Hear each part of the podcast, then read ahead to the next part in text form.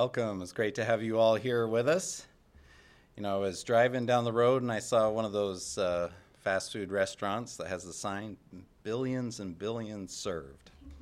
And I was thinking about all of our uh, students and how now that there's millions of them taking on all of those assessment problems out there, we should have our own sign out here that says millions and millions of problems solved daily. So, right? And so, well, well, it's time to turn it over to a problem solver. It's Dr. John with the Technology Spotlight.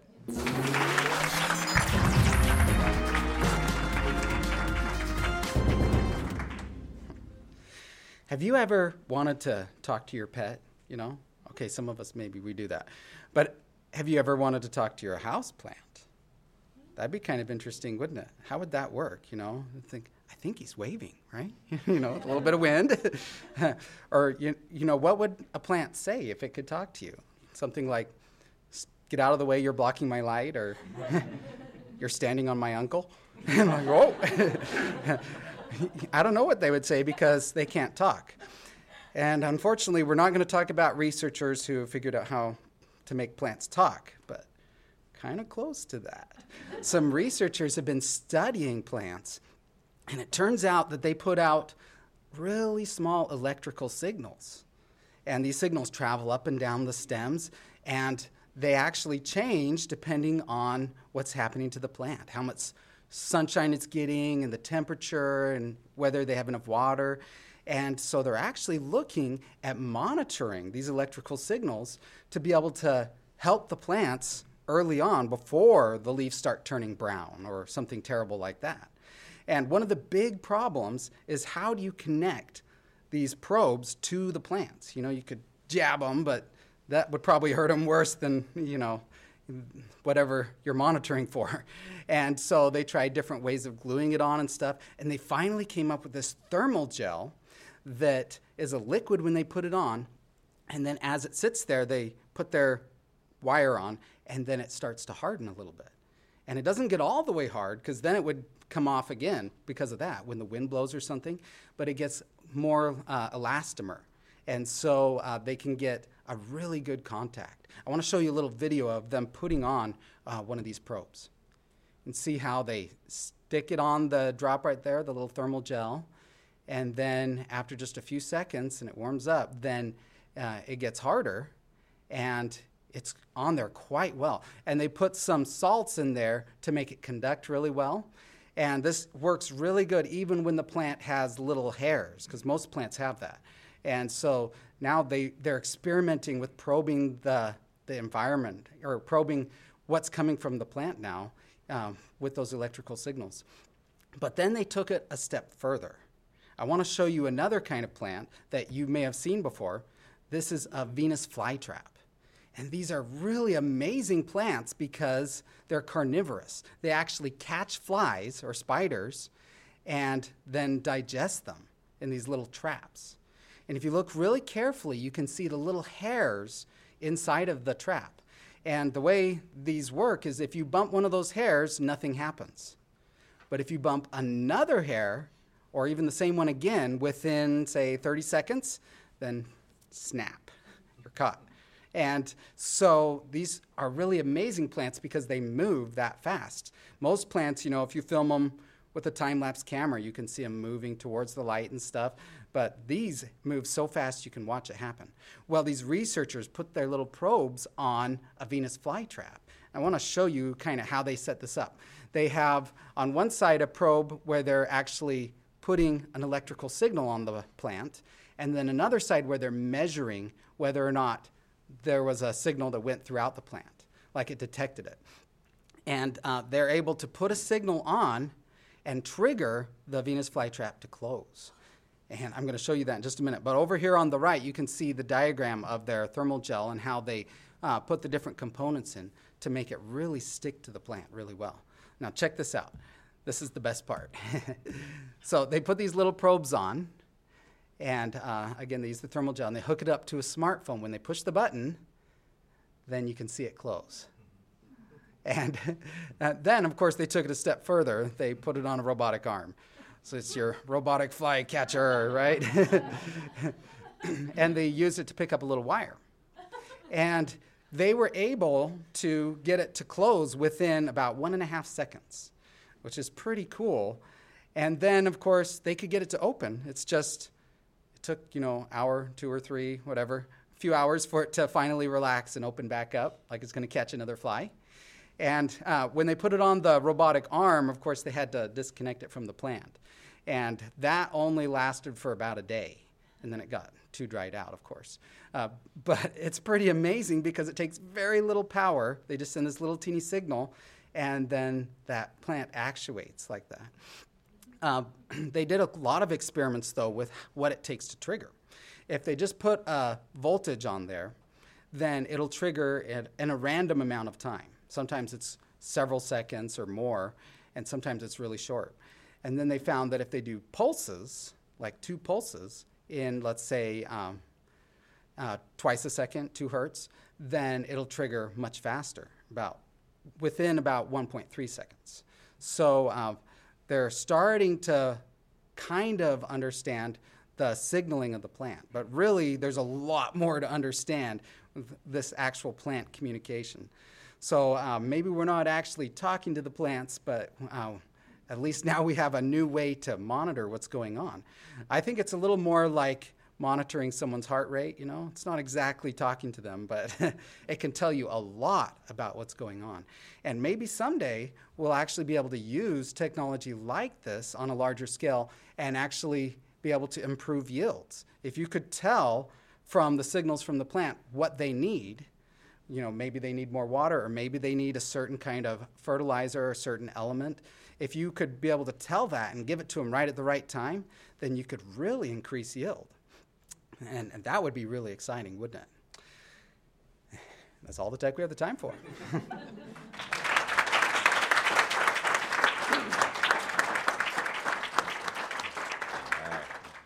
Now it's time for Breakthrough Moments in Science with Tobias.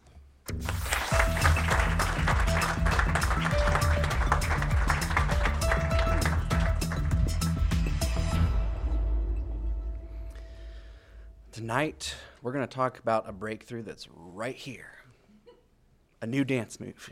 no, no, we're talking about air. Not the creation of it. We couldn't figure out how to make it, but how do we use air? How can we utilize air to change something, to invent something?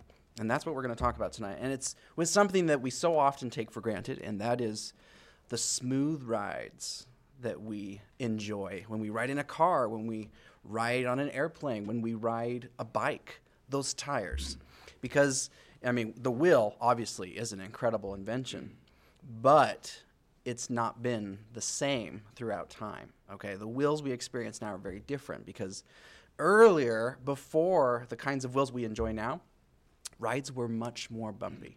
Okay, carriages. All right, you watch those those movies, those romantic moments where they're in the carriage together, and he turns and says, When I saw you there, across the room, I knew you were the one. no. Okay, that's not how it goes. Okay, it, it would be more like this.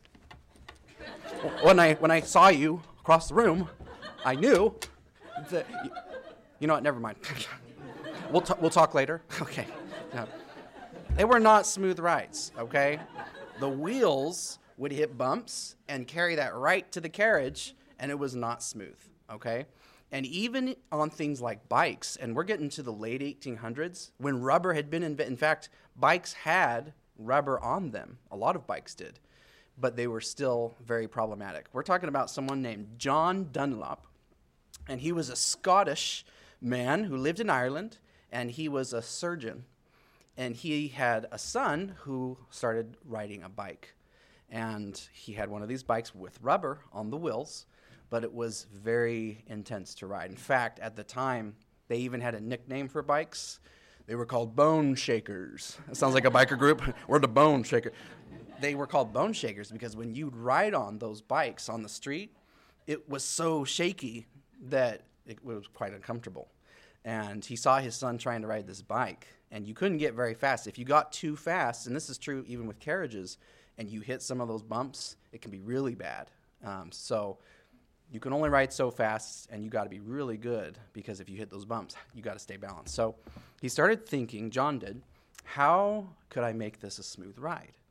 And he was thinking about the rubber that was used, and he decided if he could find a way to make the tire itself softer, then he might be able to make the ride smoother so it absorbs some of those bumps.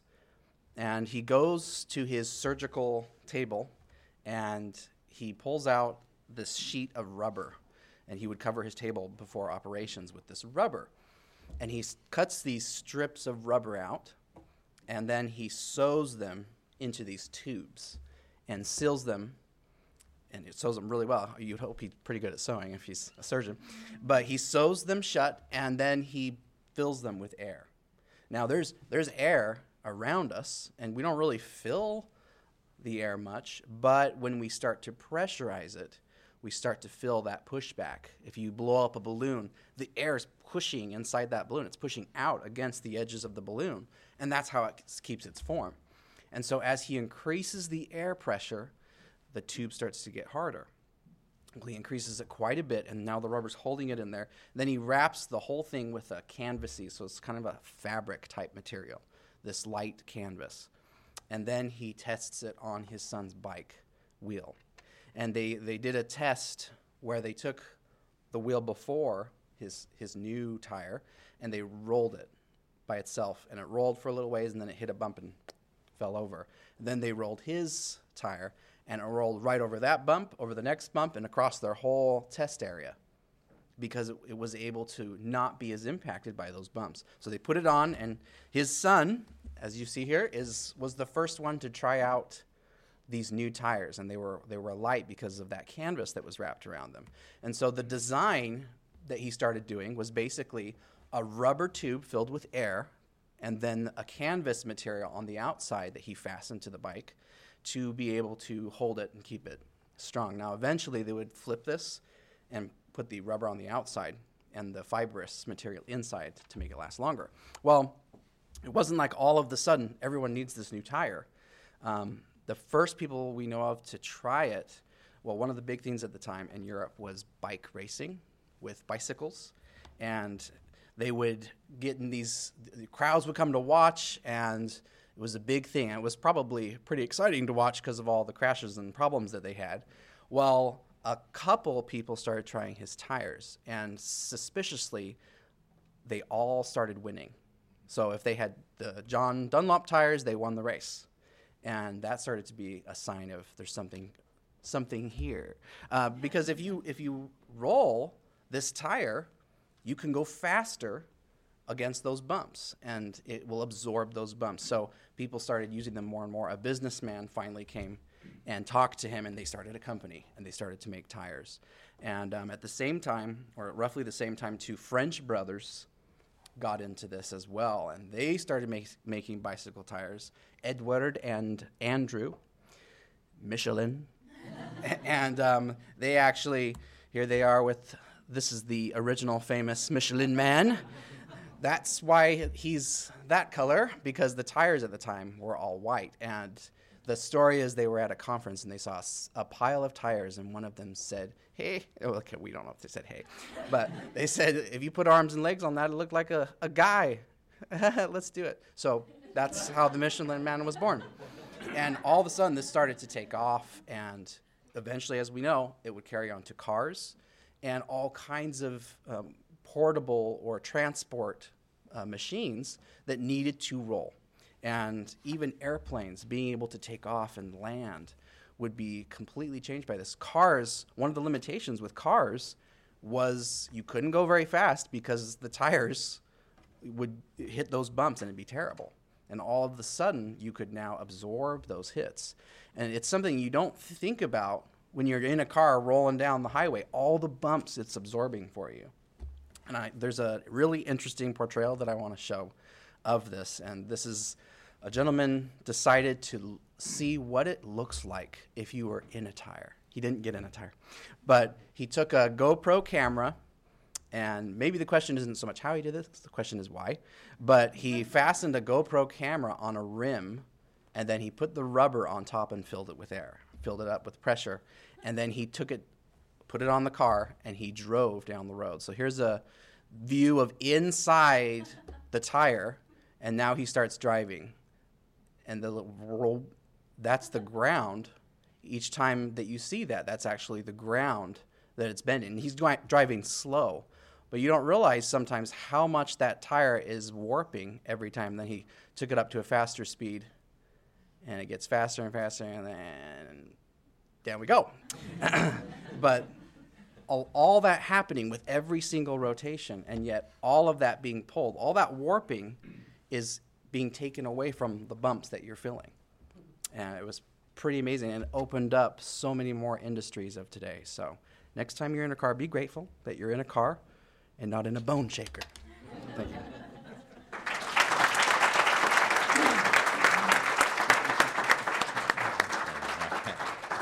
All right, and now introducing Roger Billings.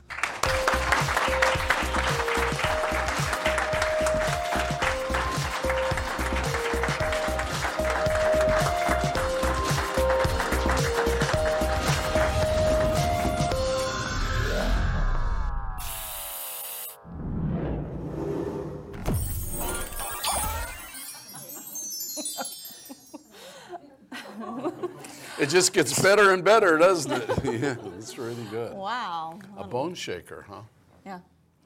You know, once uh, my mother asked me to blow up a balloon, and you know, it takes strong lungs. To, he was talking about balloons. What Let me show you. Okay. Are you ready? I'm ready. He said that you can push back on it. Try it. Pretty good pusher. Yeah, so my mother said, Can you blow up a balloon? And I said, Sure. So I filled it up with hydrogen and lit it. oh. That's not even funny, is it? Okay, we're doing sick jokes tonight, right? so I've always loved Venus fly, flytraps. Mm-hmm. You know, those little plants that, you know, and I would go out around the house. I actually learned how to catch flies for my Venus flytrap. You could feed it. You know, you can catch flies. Yeah. I would like to now train everyone on how to catch flies. Remember, for a Venus flytrap, you don't want to hurt the flies. So what you do is you find them crawling around, and you get your fly trap hand, and you go, Just like that. yeah, and you can catch them. And then you go over and you drop them on the fly trap, and if they fly too soon, but if, if they land there for a second, then it goes, it mm-hmm. grabs them. They're pretty neat, actually. Yeah. I think that a Venus flytrap would be a very good science fair project. I think you can go online and order flies from Venus. I mean, Venus fly trap, get Yeah, it? why do get they it? call it that? That's uh, kind of, You know, I think I know the answer to that. yeah. Back in the day, when when they were, you know, first discovering Venus, and there it is, this this planet very close sun going around. Mm-hmm. They figured there's really strange plants on there, mm-hmm. and so that's probably where a plant that could actually move was. Can you imagine a plant moving that fast? It's really bizarre. And here's John trying to turn them into robots. I know. they are neat, though. But this is the first time John's ever taught us why they call it STEM. so plant, STEM, STEM, robot, yeah. get it? I, There we so go. I'm figuring this, I'm putting it all together. So I want to talk a lot about the science fair tonight. In Okay. fact, uh, I, I'm going to show you something Okay. because I'm trying to inspire science fair projects. But I just want to say the science fair entry deadline is four days away and one month. I was like, wow. Four days, one month. The 28th of April is the deadline. So if you haven't entered, you need to get on the ball, right? And remember, you can enter with a science fair project or you can enter with your own original dance. Robot programmed to dance, okay? It's fun. Um, starting tomorrow, maybe tonight, when you go to sign in to Acellus, you're going to notice this new little button up here that says Science Fair, so that if you can't find where it is, remember I told you just ask her, she'll get it done. She said, The students can't find how to sign up for the science fair, so we put it right there. Look for it tonight or tomorrow. When you sign into your classes, you got a list of your classes, right up there on the top right. There it is. It's these little test tube and a beaker. I think some of them Science fair. found it. Already found it? Okay, then it's going to be there by tomorrow. But at any rate, if you click on that, it takes you to a new page, which is on Neighbors. Remember, April is the month we're going to launch Neighbors, and some of you are already there, early birds, okay? But now the way to enroll in the science fair is a special page on Neighbors. And you go in there and you can attach your project. You can write up a little bit about it on your post and you attach your video. We want a video where you're explaining your science fair project or where you're showing your dancing robot. Okay? How neat. I do have an announcement that I'd like to make, but you know, she should go first. She's the lady. You go ahead and go first. Put me on the spot with no announcement to make. You don't have an announcement? I figured after that entry, you must have an I know announcement. that big pink purple It was pretty neat, wasn't it? All right, I'll make my announcement. Okay. Some people, these are people that are really on the ball. Some people have already entered in the science fair slash robot dance contest this year. Wow. They already have. They've already put in their entry. And everyone that has already entered before right now, I'm sending a prize to. Mm-hmm. Wow. It's going to be a little poster and a t shirt. So Neat. if you have already entered, will you please watch your mailbox? It's coming to you. Now, some of you are typing real fast. No, that's not how I've already pulled them off. Yeah, That's what, that's what I would do. I said. That's, that's what, what she, yeah, that's what, okay. But I just want to congratulate all of you guys that have entered early, and you deserve an award. But uh, if you haven't enrolled yet, then the only way you can get an award is win. And we're going to have a lot of winners this year. And that's the other big news that I have that I want to talk about. And it's a special prize we're going to offer this year. We've been talking about what would be a really outstanding prize for the science fair. And, and I, I want to get into that. But first, I would like to kind of do our own little science fair project here. Can you see that I brought a mirror? Oh, look at me. I am Don't you look good? zoomed up. Yeah, and you notice big. it, it kind of magnifies a little Yeah, bit. a little bit. This Lot. is a concave mirror, so it, oh goodness. Like, this is better. It actually magnifies a little bit. So it's a little mirror Things I didn't sitting know. here on the table. And I just happen to have a disc. That's pretty. Isn't that pretty? Piece of metal. Uh-huh. And on this side, it's got kind of a hologram thing. Can you see that? Those interference patterns. Holograms. Hologram. Okay. which create interference patterns to make them so pretty. That's how Yeah. holograms work, okay?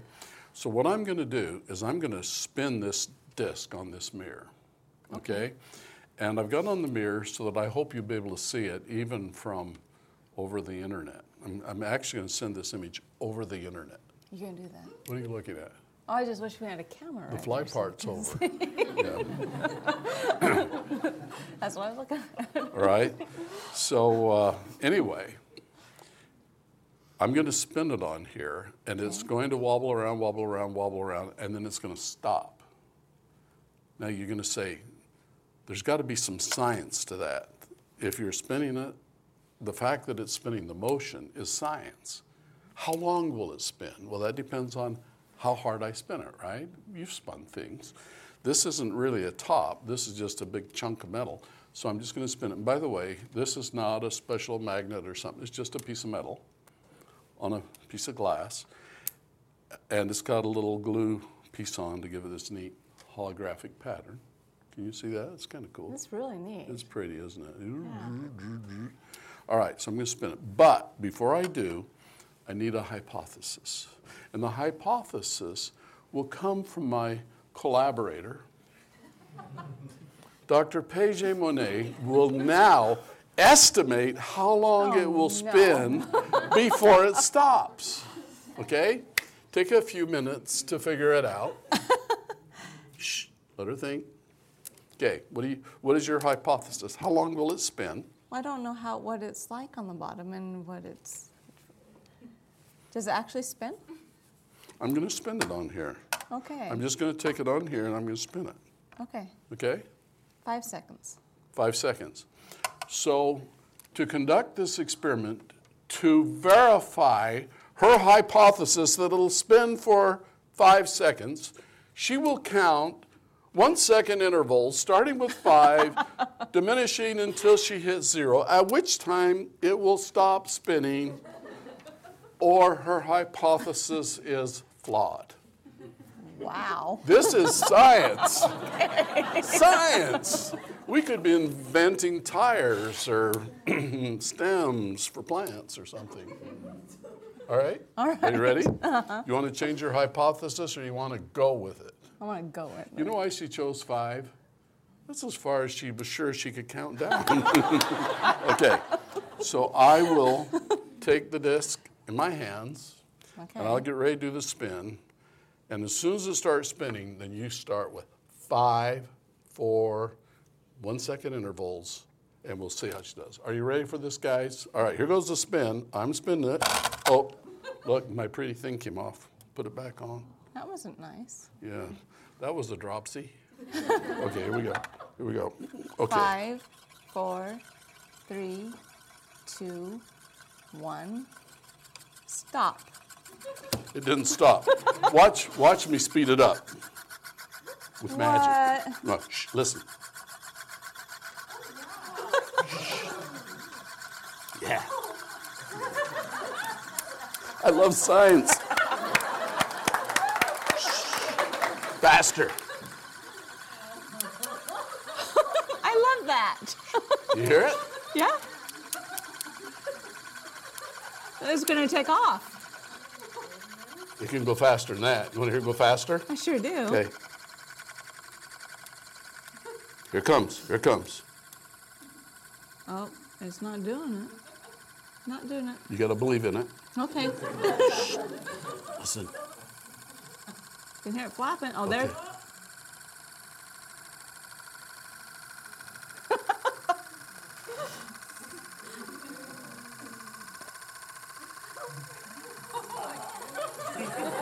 That is neat. Oh, goodness. oh, oh, look at that. Oh, it's so fast.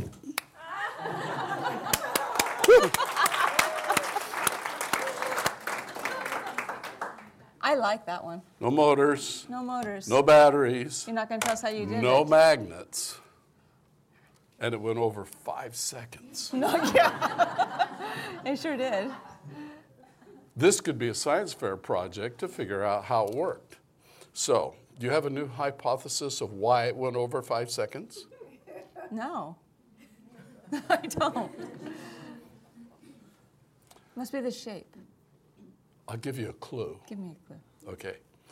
This is a clue. Sometimes when you're working on the science fair, you get stuck, you need to go to a scientist and get a clue. This is a clue for Dr. Monet on her science project. Smooth. Yes, Wow. and explain why it went over five seconds. It's correlated to the smoothness of your face? The smoothness of, well, yours is more smooth than mine. Can you imagine how fast it go if you did it? no. It turns out that the only thing special about this disc, other than the fact that it's kind of heavy because it's uh-huh. so thick, is that it has a very smooth edge around it. That's just. And I happened to spin it on a piece of glass, on a mirror. Uh-huh. And the fact that it's smooth and the mirror's smooth means it has very little friction. And that's why it kept going so long. Usually there's more friction, but in this case, there wasn't. And why did it? Why did it pick up speed? Did you hear it pick up Yeah. speed? Why did it do that? Because you have magic hands and you just. Because I have magic. hands. yeah, science is magic. It's like magic uh-huh. anyway. But actually, as the kinetic energy was running down. It wasn't rising so far, and since it didn't rise so far, it went faster and faster and faster as it got towards the end of its spin. That's just cool. And it actually does that even if I don't do my neat hand gesture. yeah, but that was Okay. just awesome. It's kind of cool. So just a very smooth surface. It's kind of like a superconductor. Lets electricity go and go and go, only this is just smooth versus smooth. If we could make it smooth enough so there was absolutely no friction, it wouldn't stop. Of course, there is friction just from moving the air. Should we try it one more time? yes, I think it's neat. Okay. I wish they could see it. Can they see it? They can see it. hmm Can you see it? Can I stand up and watch it? Yes. Just a minute. All in favor? Yes, you may. Okay. Are you ready? Uh-huh. Here we go then.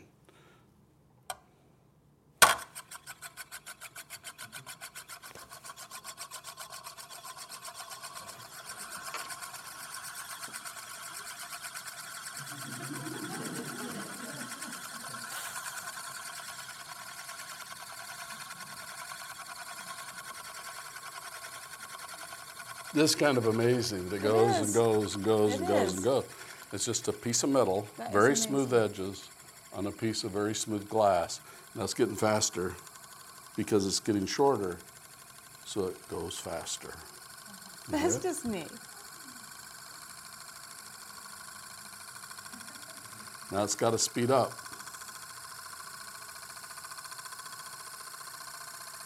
Faster, faster, faster.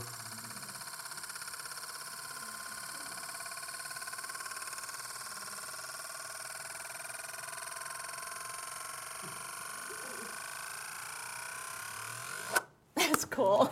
That's cool. Have fun. That's really fun.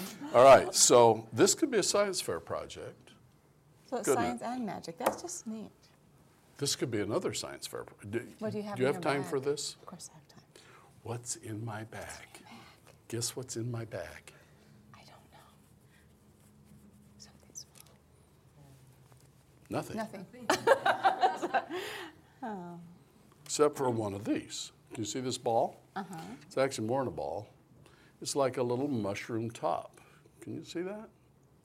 Like a little top, smooth again, mm-hmm. and it's got a little handle here so I can spin it. And if you look at it, it's kind of turned this way, kind of like a little mushroom. Can you see that? So what if I spun that, this on here? Then we'll keep going. Yeah, it won't go long like that one because it doesn't have that special smooth mm-hmm. surface and it doesn't have as much mass. All of the weight of that is what creates the kinetic energy to keep it going. But there is something very peculiar about this little spinner. I'm going to see if I can spin on this same mirror Okay. and see what it does. Are you ready? Uh-huh. Okay, let's see if I can do a good spin. Wasn't that great of a spin, was it? Let me see if I can spin a little better. Can you see this up close? That was a pretty good spin. Okay, you got to get on the glass. There we go. It's on the glass. Now watch it. Oh, that's cool. As a dancer. It's like in Did you notice that it flipped upside down? Yep. That is neat. Do you have a Good. hypothesis why it flipped upside down? Has this little thing on the very end and it wanted to dance. like a robot. a little thing on the end and one dance. Look, it's going pretty That's good. hypothesis. It's going pretty good. Oh, it ran out of jazz. Let's try it again. Think you can do that Got again? style though. There it goes. It's That is just spinning, neat. spinning, spinning, climbing. It's so something. neat. I love that. So how does it do it? Tell us. Can you? You think I know? I know you know. This wasn't my science fair project. it is I know you really cute, though, isn't it? It is. So I'm going to grab this mushroom, Okay. and it has this little piece sticking out the bottom. This little piece of metal, which is kind of heavy. And as it's wobbling around, this thing is so heavy, it starts to wobble it wider. So it spins wider and wider, and pretty soon it goes up on its tail. So it's actually just the mass of this little stem. It's pretty cool, isn't it? It's very cool. There it's, it's going out around and climbs up on its hind legs. I think it's That's pretty cool. science magic. That's just neat. Yeah, I, I love science magic, and it's when natural laws of science make things happen that seem magical. And things that are magical are very often things we don't understand. Mm-hmm. And it's really fun to try. Shh, shh, stop, stop, stop. It's fun to discover why things behave like they are.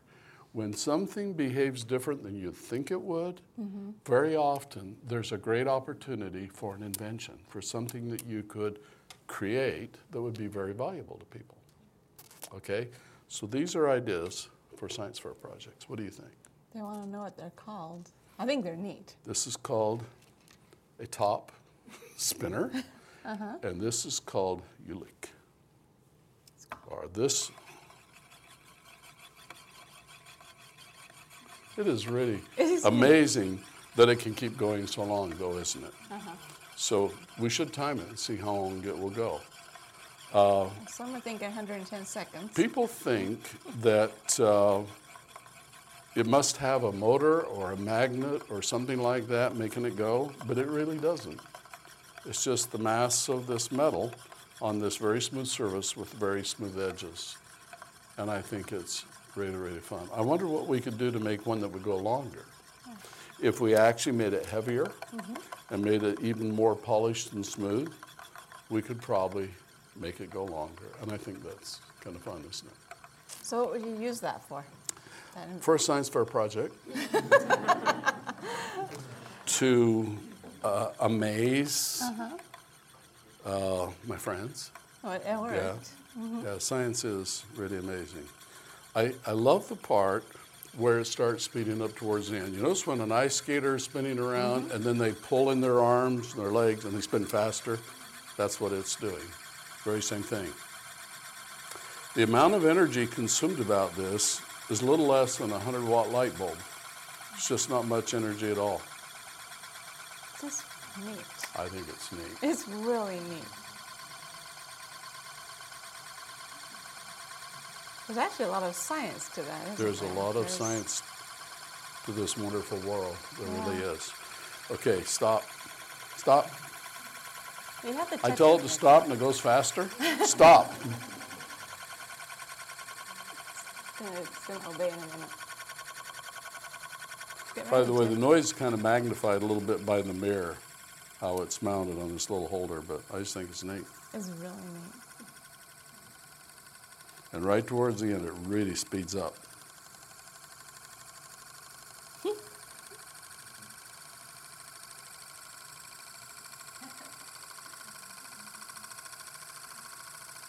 Wow. You don't want to stop. They just keep going. So there's probably some mathematical equation to that, huh?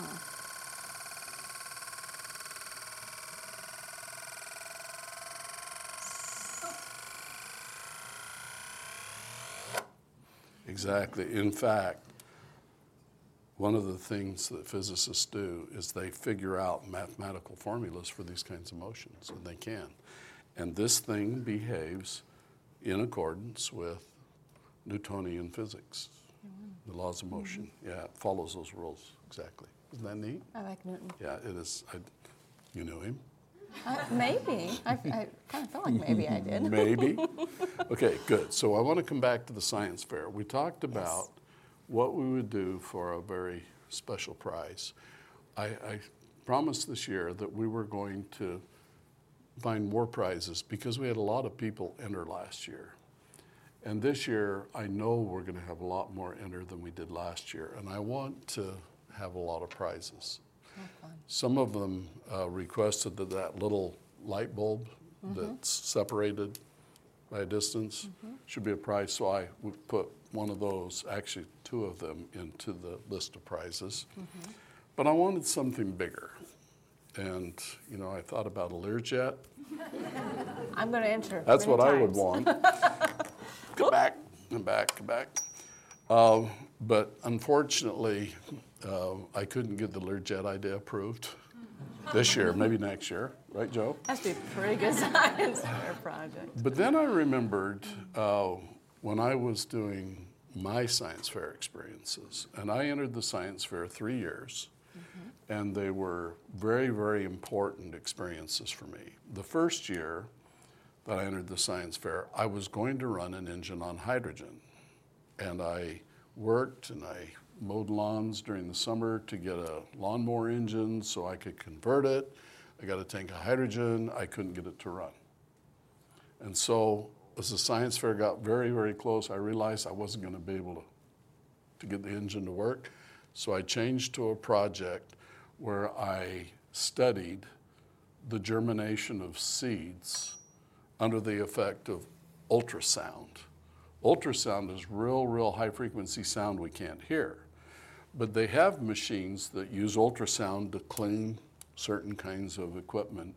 They also have an ultrasound machine that has a wire to a head, and they actually put underwater to treat someone that has a sore joint or a muscle, and the ultrasound waves go in and vibrate it. Well, I found out about one of those machines that they had at the hospital where I lived, and I went to them and I said, Hey, could we use your machine to do an experiment? And it took a little persuasion, you know how that goes, you know, on behalf of science, mm-hmm. right? Mm-hmm. And it helped that the person working there was my aunt. Oh, that's kind of like that kind of helped. Anyway, it was in the therapy department. But near my home, there was a commercial greenhouse that raised a lot of little plants and sold them. And some of the plants they raised had very, very small seeds and they were very expensive. And they said that about a third of the seeds didn't germinate. And I found out because I was working there, and they had these flats that were full of dirt, and they put the seeds in, and it'd all grow up. And after they'd grown up, then they had to transplant the little plants into pots. And I said, Why don't you just plant the seeds in the pot, and then you won't have to go to all that labor? And they said, Because a lot of the seeds don't germinate. So I got an idea they don't germinate. That means, you know, seeds can, can exist for months and years and even sometimes decades. And they never germinate until the conditions are right. You've got to have warmth, moisture, etc. And then all of a sudden they burst into a plant. But when they would plant these seeds, some of them had germination rates where out of 10, only six or seven would would germinate, and the others would never turn into a plant. So I got this idea. Maybe they just need a kick in the seat. So here's my idea. You take the seeds, and before you plant them, you put them in a container full of water, and then you take this ultrasound machine and you you can't hear it, but they can because it's very high frequency. Then you plant them. And I did that, and like 98%, almost all of them germinated. And that was my science fair project. And I wrote up a nice report, and I, I came up with this idea that sometimes the seeds, I know this wasn't terribly scientific, but sometimes the seeds are really asleep. And they need the ultrasound to wake them up and get them going. But one thing I do know is it worked. And it made almost all of them germinate. Well, I went to the science fair. I was in the 10th grade. I had my little project there, I had my little plants, and I started doing more studies with beans that I would germinate and had all these bean plants on my display. And I won one of the first prize awards for our little local science fair, and included in it was what they called a prize from the United States Navy. It was the Navy Science Cruise. Wow. And that sounded great. And so on a certain day, I was supposed to be down at the airport, and this Navy plane came in, and it was one of these with two big propellers, and it was a big plane. And they opened this thing, we went in the back, and there were it was just seats along the side, and there was a bunch of guys because they flew from city to city getting these science fair winners, and they took us all down to San Diego, California, to the Navy base, and for a week we were in the Navy. A whole week. A whole week. It was really, really fun. And the first place they took us was to boot camp. And you know what boot camp is? Mm-hmm. That's where you learn to shine boots. And? And and they showed us how they had to make their beds so perfect they could bounce a coin off the beds and all these things they had to do. And they had guys going through boot camp and and we walked through. We were in boot camp for five minutes. And that was about right. That's all the boot camp i needed but we got to see a lot of other things they took us to Point Mugu uh-huh. which didn't turn out to be a cartoon it was a place where they would shoot missiles and they took us into a, a missile testing place, and they had a heat seeking missile. And that means if there was something like an airplane flying that was putting out heat from the engines, this missile would follow the heat. And that's how it would find its target.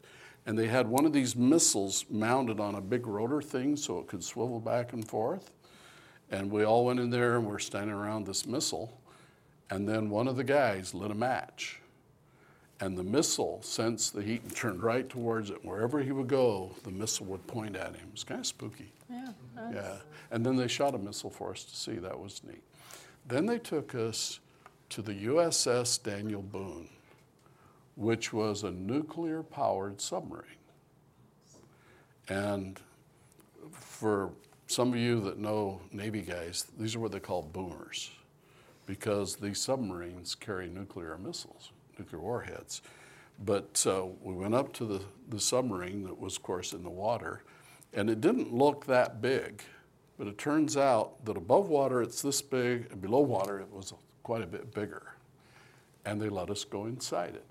So we climbed down the ladder into this huge submarine. And at the time, it was the very, very latest tech, and it was neat to go through and see it. We got into the control room, and I'm with all these other brainy science guys. I was one of the youngest because most of them were seniors. And one of them says, So, how fast can this submarine go? Because it has a nuclear reactor. That means it had some fuel, some uranium, concentrated uranium, that was radioactive and it created heat. The heat was used to make steam. The steam would turn a turbine. So it could, it could stay underwater for months and months and months and months. It didn't need fuel. And so one of the, one of the students says, So, how fast can this submarine go? And the sailor there, that was the guy that drove the submarine, says, That's classified, we can't tell you. He says, But we do have torpedoes on this submarine. And he says, We can shoot a torpedo, and then from a dead stop, we can outrun it. that's impressive. That was impressive. I don't know how fast torpedoes go, but when you think that big boat could go that fast, it was really something. That. So that was an amazing science fair award. It was a wonderful, wonderful week, and I can tell you other things about that that I probably shouldn't. Oh yeah, we want to know. Well, um, yeah. One of the things that really, you know, we were all really smart. I was a sophomore; they were smarter, but we were in this big funny plane. It was just all empty inside, and they had these chairs on both sides and seat belts, and we sit there on these little chairs, and you could see the outside of the plane, the inside of the outside. You know, it was, it was unfinished, and we're going along, and it didn't go high like a jet. It was kind of bouncy. It was a propeller plane, even though it was pretty big. Uh, I believe it was a DC 3 for you guys that know these older planes. But uh, so we're going along, and one of the students got this great idea.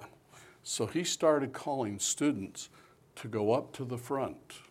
Now, the pilots were through a little wall, so they couldn't see us. We were just in the back.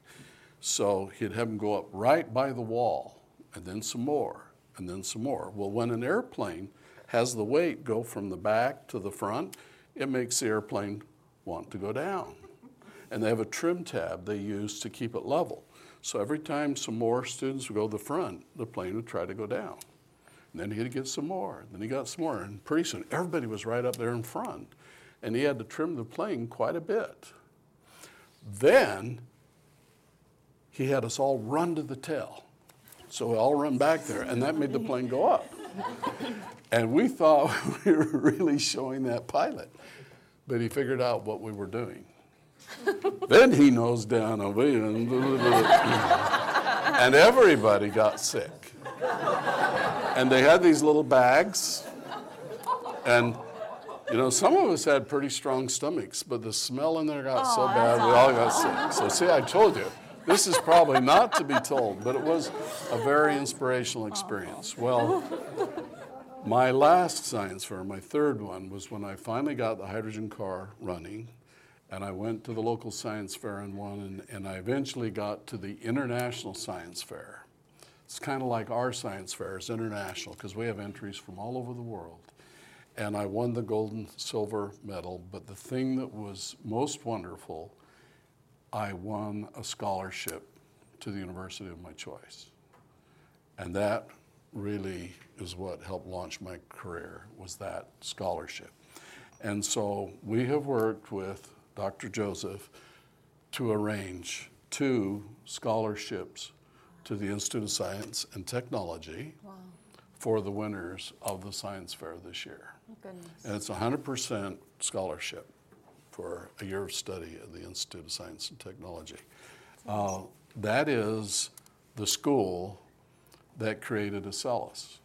Now, the, the Institute of Science and Technology, this university was founded in 1985 by four scientists uh, that are very amazing, capable people, and me. I was one of the people that was here that was the founder. And we've, we've talked about that, I'd like to talk about a little bit more. But the goal was to create a school of applied science. There are so many wonderful universities that specialize in theoretical science, and they give a doctor of philosophy. This group of scientists, and, and I'll just tell you some of them are. One was Willis Hawkins, who was the chairman of Lockheed and president of Lockheed, and uh, was a director of NASA. He received the National Medal of Science under President Reagan. A great, great scientist. Another one was Sir Geoffrey Pardoe from London. Uh, Dr. Pardoe was uh, an aerospace scientist, and he founded the aerospace company in Europe. And uh, very, very famous scientist. Was the chairman of the Watt Committee, which is like our Department of Energy in the UK. Third one was Dr. Nikolai Tupolev from the Tupolev Design Bureau in, in Moscow. He made the supersonic transport, he made several of the, the planes that were built by the Soviet Union. So these are really amazing scientists. And they created this school that was devoted to preparing people to do things in science and technology. And since 1985, we have graduated uh, a steady stream of amazing students that have done many things change the world. And uh, our, our program is very, very unique. It was so different that when we first started the school, uh, no one really believed it was going to work. And so we couldn't go accredit the school because accreditation means you're doing it exactly the way the other schools are doing it. Well, we didn't want to do it the way the other schools did it. We wanted to be an applied science school. But now that we've done it for 35 or over 25 years, but it's 35 years, we're just this year going through accreditation for the school, which really makes it exciting.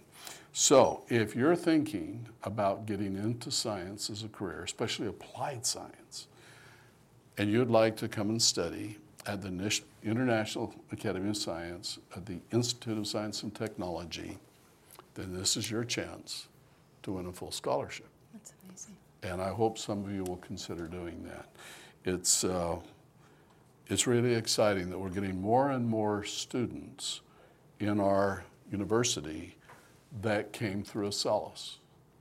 And the interesting thing is that um, our Acellus graduates are some of the most qualified students that we're getting here. And that's pretty exciting. Okay? I might also say that if you're going to come to this school with these scholarships and you take our AP courses, those AP courses will count towards your college graduation.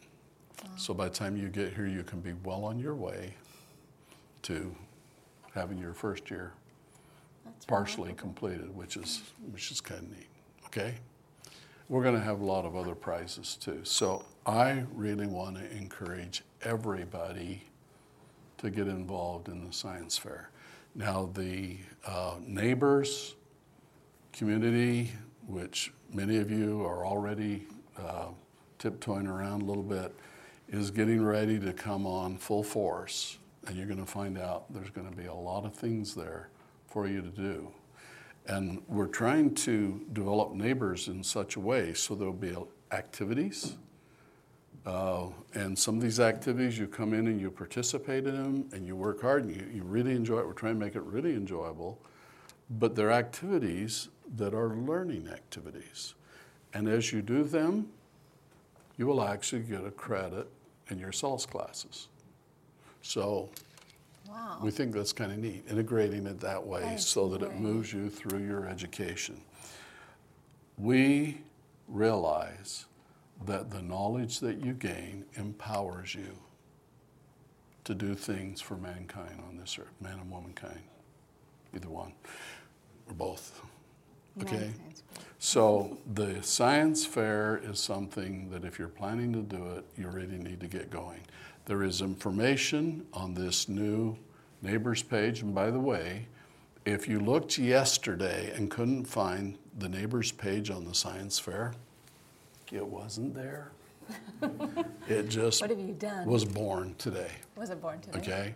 And that'll be the page you click to. If you go to the sign in page, you go up on the right and you see Science Fair and you uh-huh. click on the flask and the test tube. It'll take you there. If you're new to Neighbors, you'll have to sign in, but you can sign in with your Acellus ID. Okay? Okay. Um, do you think they would be interested in knowing anything about some of the other stuff that's coming to Neighbors? You know, this, this April is when we're planning to actually take it live.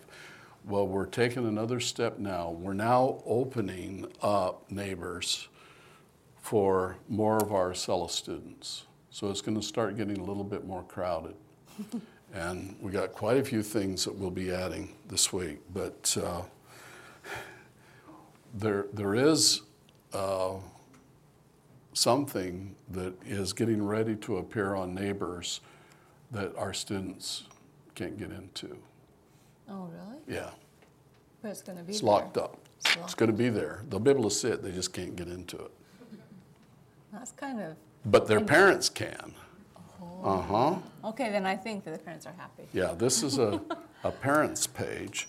And uh, this is going to be a page where I'm going to have a chance to get to visit with your parents. And the idea is I'm going to be able to uh, hear the questions and respond to them. There's a lot of information that parents need to know to be able to effectively use Acellus. A lot of parents are asking for training and information, and we're, we're working on that. But then this site will be kind of my personal interaction. So I'm going to ask Dr. Page to bring in the questions from the parents, and I'm going to have the team help me answer them. And it will be a chance for parents to really know how to optimize the students' Acellus experience. And we're going to have it be just parents so that they can talk about things like, my kids want this or that, and you won't have to be embarrassed by what they're saying. So, kids, you better be good. Do you know what we're going to call the page? I don't know. Yeah, you do. I don't remember. Think about You don't remember. I guess. is it called? I guess she thinks it's better we don't tell you tonight. Mm-hmm. Oh, It's- I do remember now. Do you want me to say it? or Yeah, should we I want you. No, I want you to say it. It's called Lively Parents. Lively parents. Mm-hmm. That's why we don't dare let the students in. That's right. Because I want a place where the parents can really have a lively discussion Uh-huh. about the things they are concerned about, the things they need to have improved. Mm-hmm. It's interesting. I have a lot of parents that have found ways of reaching out to me, like messages on my website and stuff, and on more and more on neighbors. But these ideas are things I really need to know. You're there watching the students and the experience they're having, and I need that feedback. And uh, one of the reasons I want to put it in a parents only site is because some of it may be a little bit critical because we need to know the good, bad, and the ugly if we're going to make this be all that it can be. So, parents, start thinking of the things that you'd like to have some lively discussions over because this will be a place where we really want to get some input. And of course, we're always kind on neighbors, right? We can be lively and we can say things, but in a positive light. The idea of uh, disagreeing with mutual respect is a magic for Yes. making forward progress. Yes. We, we really don't want to do anything to hurt someone's feelings. Mm-hmm. Feelings are precious. On the other hand, if all we say is nice things Right. And really pretty things when there's something that's wrong and needs to be fixed, then we'll never get it fixed. Yeah. So we want you to be very, you know, honest and open Mm-hmm. about the problems that you're having. And I, I found that as I've been talking with the parents, uh, quite often they're concerned about this problem or that problem with the Acellus. But when I explain to them why we do it, Yes. oh, I had no idea. Yeah. Then they really quite often like it. There's a lot of thought that's Yeah, gone into this. Yeah, it's a lot, but there's a lot we still need to fix. So Mm-hmm. we're looking forward to it, and I'm hoping that this will be a place where people will go and spend a little time, and it will it will lift people. And I think that uh, if your students are spending a lot of time, I'm going to use this word very carefully, messing around on the internet, you'd be very glad to know that when they're messing around on neighbors, that they're actually earning credit and developing their knowledge. Mm-hmm. And by integrating these together so that there are things that you're doing there that's helping you in your classes, all the better. And that's the kind of integrated experience that we're, we're creating. I believe Neighbors is going to be gigantic. I do too. And a lot of students saying, well, we can't find the stuff, and how do you do it, and how you create your pages and that. And we're making it more apparent, we're making it more clear, we're adding tons of things. It is definitely not ready to go yet, It's not April. but it's getting real close, and I think it's going to be wonderful. You'll be seeing some really big changes in the next couple of weeks. Okay? Thank you. Please look at the science fair page and please uh, be inspired by it. When you get involved in a project like this, it's one of the best learning experiences you can have. And we're figuring out how we're going to give credit Wow. t- towards your learning for science fair. But I will tell you this a science fair project helps you get scholarships. I mean, you can win one here, but it also helps you with other universities. They want to know what you did for the science fair. Mm-hmm. And it also helps you get jobs when you graduate if, if you have that experience it impresses people. So the time you spend uh, working on a science project is one of the best educational experiences you can have. Thank you